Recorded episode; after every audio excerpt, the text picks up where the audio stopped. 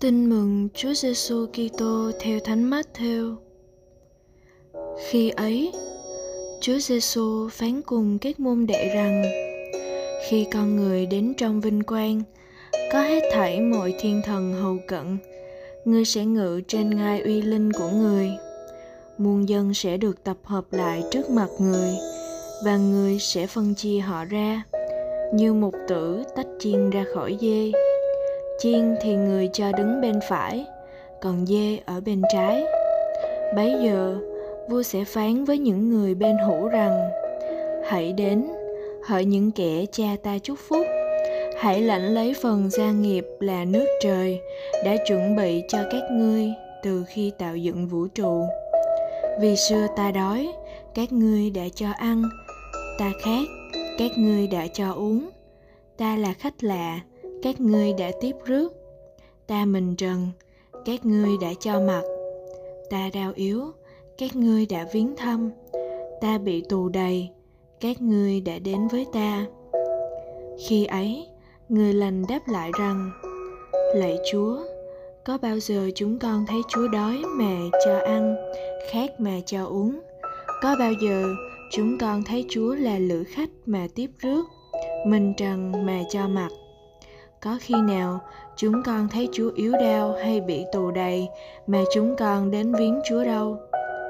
Vua đáp lại: Quả thật, ta bảo các ngươi, những gì các ngươi đã làm cho một người trong các anh em bé mọn nhất của ta đây, là các ngươi đã làm cho chính ta.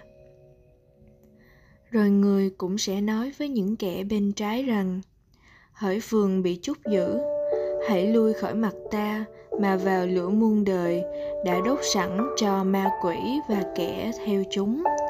Vì xưa ta đói, các ngươi không cho ăn, ta khát, các ngươi không cho uống, ta là khách lạ, các ngươi chẳng tiếp rước, ta mình trần, các ngươi không cho đồ mặc, ta đau yếu và ở tù, các ngươi đâu có viếng thăm ta. Bấy giờ họ cũng đáp lại rằng: Lạy Chúa, có bao giờ chúng con đã thấy Chúa đói khát, khách lạ hay mình trần, yếu đau hay ở tù, mà chúng con chẳng giúp đỡ Chúa đâu? Khi ấy, người đáp lại: Quả thật, ta bảo cho các ngươi biết, những gì các ngươi đã không làm cho một trong các anh em bé mọn nhất của ta đây, là các ngươi đã không làm cho chính ta. Những kẻ ấy sẽ phải tống vào chốn cực hình muôn thở, còn các người lành thì được vào cõi sống ngàn thu. Suy niệm. Khi phục vụ những người nghèo trong khu ổ chuột ở Ấn Độ, Mẹ Thánh Teresa Calcutta trả lời các nhà phỏng vấn: Tôi thấy Chúa qua những con người bé nhỏ này. Vì thế, Mẹ Teresa đã phục vụ họ một cách trân trọng, như một con người mang trong mình hình ảnh Đức Kitô. Mẹ đã sống lời Chúa một cách triệt để, bởi vì Chúa Kitô hiện thân nơi người nghèo, như tin mừng hôm nay nhắc nhở chúng ta. Việc bác ái mang đậm chất Kitô này giúp ta làm việc lành mà không cầu danh lợi, không huênh hoang tự đắc, không tìm lời khen, không coi thường người nghèo nhưng luôn tôn trọng họ. Chất Kitô khiến chúng ta làm tất cả để tôn vinh danh Chúa, để tình người được lớn lên trong tình Chúa. Mời bạn.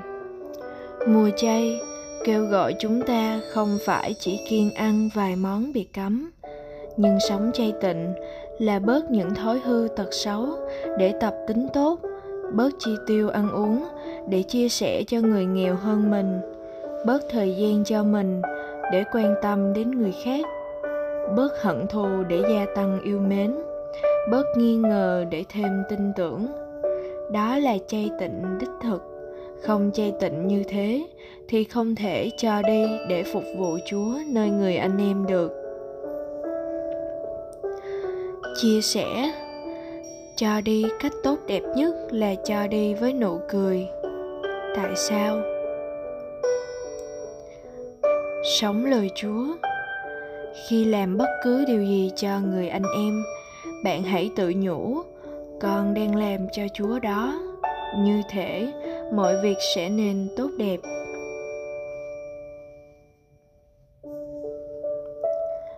Cầu nguyện.